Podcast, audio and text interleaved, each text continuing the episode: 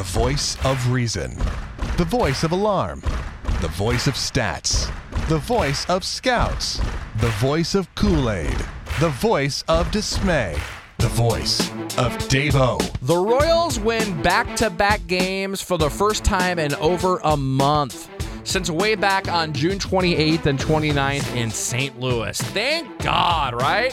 Who saw that as a possibility back when the Royals won that second straight on June 29th? That it would be in the month of August till they got two victories in a row. Not me.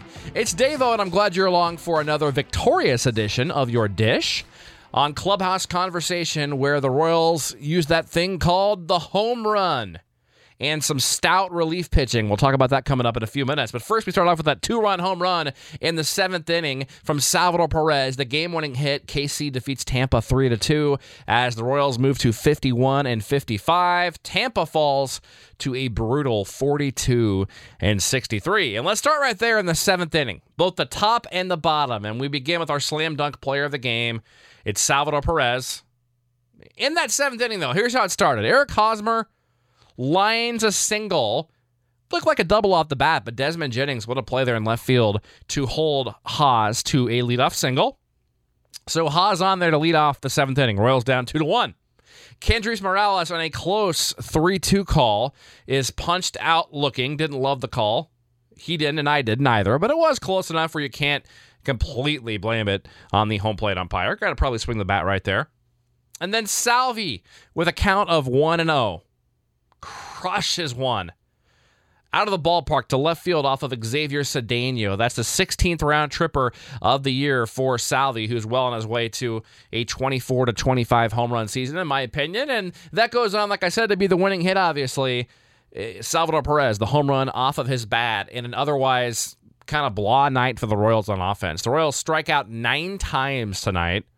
Don't draw a single walk. Nine Ks, no walks, only two extra base hits, a double by Paulo Orlando, his 14th of the season, and like I said, Salvi's 16th home run. So not a ton going on against Matt Andriese, who the Royals were shut down by one run and seven innings back on May 30th at Kauffman Stadium, and he you know had, hadn't started a game in over a month, so he only threw four innings tonight, which is lucky for the Royals. They weren't doing anything off of him and didn't do much off the uh, off the Tampa bullpen, but used the home run ball to just squeak by and win this game tonight. But like I said, uh, the bottom of the seventh inning was obviously very key as well, and the co-player of the game is Matt Strahm, the rookie from Fargo, North Dakota.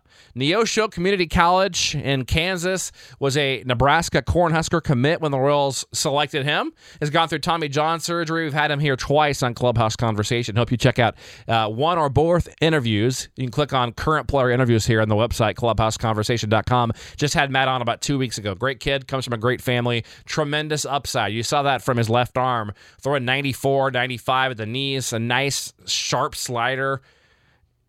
And Strahm gets the Royals out of the seventh inning and helps them win this game. But let's start for the beginning of that bottom of the seventh. Chris Young allows a leadoff single to Logan Forsythe walks Kevin Kiermaier, who's recently out the DL about 10 days ago. And then a big out, though, from Chris Young. First and second, nobody out. The Royals up by one. You think, oh no, here we go again. We miss Hochevar. We miss Davis. Oh no. But then Chris Young, to his credit, gets Evan Longoria to pop out on the infield fly to Eric Hosmer. And then Ned goes for the left on left, bringing in the rookie Strahm. He's just a second MLB appearance after pitching in Texas on Sunday. And Man, comes in, gets Brad Miller looking. Couple of fastballs at the knees. Bam, backwards K, and then Desmond Jennings swinging to end that inning. Strahm came in just throwing BBs, and it's a guy who you can't help but imagine him as a starter if he can uh, you know, uh, I'm sure the velocity is not going to quite be where it's at, obviously, if he's starting. But a guy with that kind of control that throws down on the zone from the left side with that kind of upside, wow, what what a lift he could be as a number three, four starter.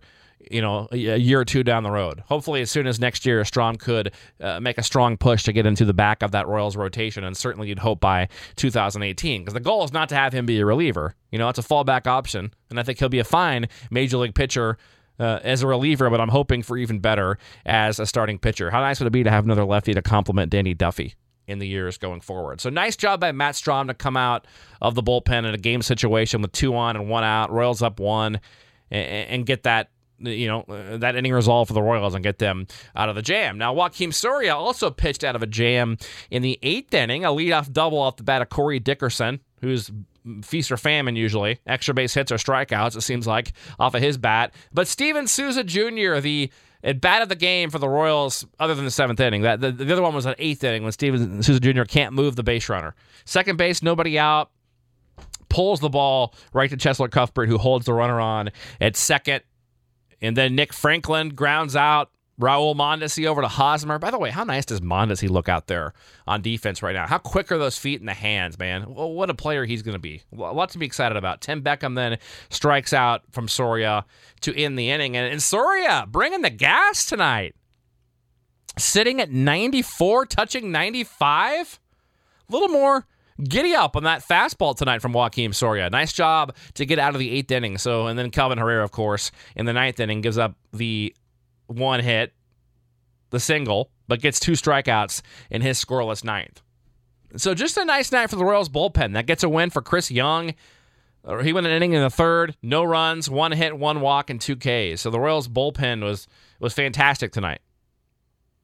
Yordano Ventura struggled again giving up 10 base runners in five innings, so a whip of two. It took him 103 pitches to get through five frames for Ventura, but to his credit, allowed only the two earned runs on six hits, four walks, two Ks. Can you know continue to be uh, I wouldn't go as far as worried, but definitely concerned about the lack of strikeouts and the lack of swings and misses we're seeing from Ventura this year. It seems like what Danny Duffy last night, him and Kershaw, the most swings and misses from a left-handed pitcher in the last 15 years. It seems like he had more swings and misses last night than we've seen Ventura the last four or five starts, and that's never a good thing, obviously. But Ventura, to his credit, did get through five innings and keep the Royals in the game and find a way to allow the Royals to come back and win this ball game, obviously, with the home run from Salvador Perez. And, you know, overall, this game, does it mean a lot in the grand scheme? Probably not, but we'll see. You never know. I mean, I was having a nice conversation last night with Matt. I forget his Twitter handle, but if you go back and read our back and forth at Royals Clubhouse on Twitter, and he pointed out the Royals have a ton of games versus Minnesota, you know, Chicago. They get Cleveland plenty head to head where they can make up some ground you know, they're still in this, Dave O. And I said, man, you know, I love the optimism. Don't ever lose that, brother. I'm not going to hate on anybody for having optimism and, and passion because I'm the same way. But eh, the ship has probably sailed. I mean, there's legitimately probably a 1% chance the Royals make the playoffs. So you sweep these four and come home and win two out of three this weekend, we can at least imagine. you know, I think they put you put at 500, wouldn't it, at that point? Now you'd be a game under 500. See, that's the problem. You sweep a four game series and then get two out of three, and you're still under 500. And by then it's August 10th almost. I mean, it's just, it's just going to be tough. I mean, Cleveland did lose again tonight to the Twins, which is good. And, you know, I, I do think the Royals have a better chance of winning the Central than they do getting a wild card. But two and a half games further back of the division and five less teams to jump. So obviously the Royals have a better chance, especially with all the games in the division left. But that, that chance is like 1%. So in the grand scheme, does this win mean a lot? Not necessarily, but there were some good things tonight. You see, like I said, Matt Strahm out of the bullpen. You see Salvi continuing to have a great season. You see uh, Raul Mondesi's defense. You see Cheslor Cuthbert making some nice plays and with major upside. You saw Paul Orlando stroke a double. So there are definitely some nice things going on for the Royals. Alex Gordon continuing to put good at bats together, hitting the ball hard at a, a, little bad luck tonight there. So there are some good things going on. I don't, I don't mean to say these games are meaningless. I'm just saying in the grand scheme, is this a game we're going to remember? more than a week from now? No, probably not. Now let's see if the Royals can go for this four game sweep. They've got it set up. Edinson Volquez, Jake Odorizzi tomorrow. Another six o'clock game at Central Time. Odorizzi is five and five with a three eight eight. Eddie is eight and nine with a four seven oh. zero. Volquez's first start since the Saturday night in Texas when he really struggled. Make that Friday in Texas when he really struggled. Six innings, five runs on nine hits that day. Still a Royal. It'll be his first appearance against Tampa. Ditto for Odorizzi, first start of the year against KC. And Jake comes in with 14 and two thirds innings of consecutive scoreless innings after his start against the Yankees on Friday. So that's your matchup tomorrow. I probably give the Rays a slight edge in that one. Not by much, though. And then the final game of the series, I like the Royals, Ian Kennedy and Drew Smyly. I like the Royals to split these next two and win three out of four, which would be a nice step forward to getting August off to a great start and finishing strong and hopefully getting over 500 and making this semi exciting in the last month, month and a half, where you can at least dream a little bit, right? That, that'd be nice. Get some confidence back for the guys, get guys healthy. It's nice seeing Mike Minor throw the ball well in a rehab start today for Omaha. Kris Medlen throw a bullpen today. So, you know, it'd be nice to see some of these guys get healthy. Lorenzo Cain's back. Luke Hochevar successful surgery. Get some of these guys healthy, get some momentum going into next year, and, and see what you can do this offseason to put your team in a, in a position to defeat Cleveland and, and Detroit and compete for the AL Central crown again next year. But let's continue that uh, again on Thursday. It's a day game. Ian Kennedy and Drew Smyly. Kennedy six and nine, a four two three. Smyly three and eleven with a five two nine. Another guy's boomer bust. He's like the the pitcher version of uh, of Dickerson. It's like either he gives up seven runs and five walks and strikes out three, or he strikes out 10 and gives up one run. It's like the guy, if you look at his numbers, he's bipolar when it comes to pitching. Hopefully, the Royals get the one that, that gets lit up. Kennedy, a great start against Texas on Saturday. Seven innings, one run with six Ks and no walks. He did see Tampa earlier this year, by the way. That same game that Andriese pitched that I talked about earlier, May 30th, against Tampa. Kennedy goes six innings, no runs, six Ks, and five walks in that game.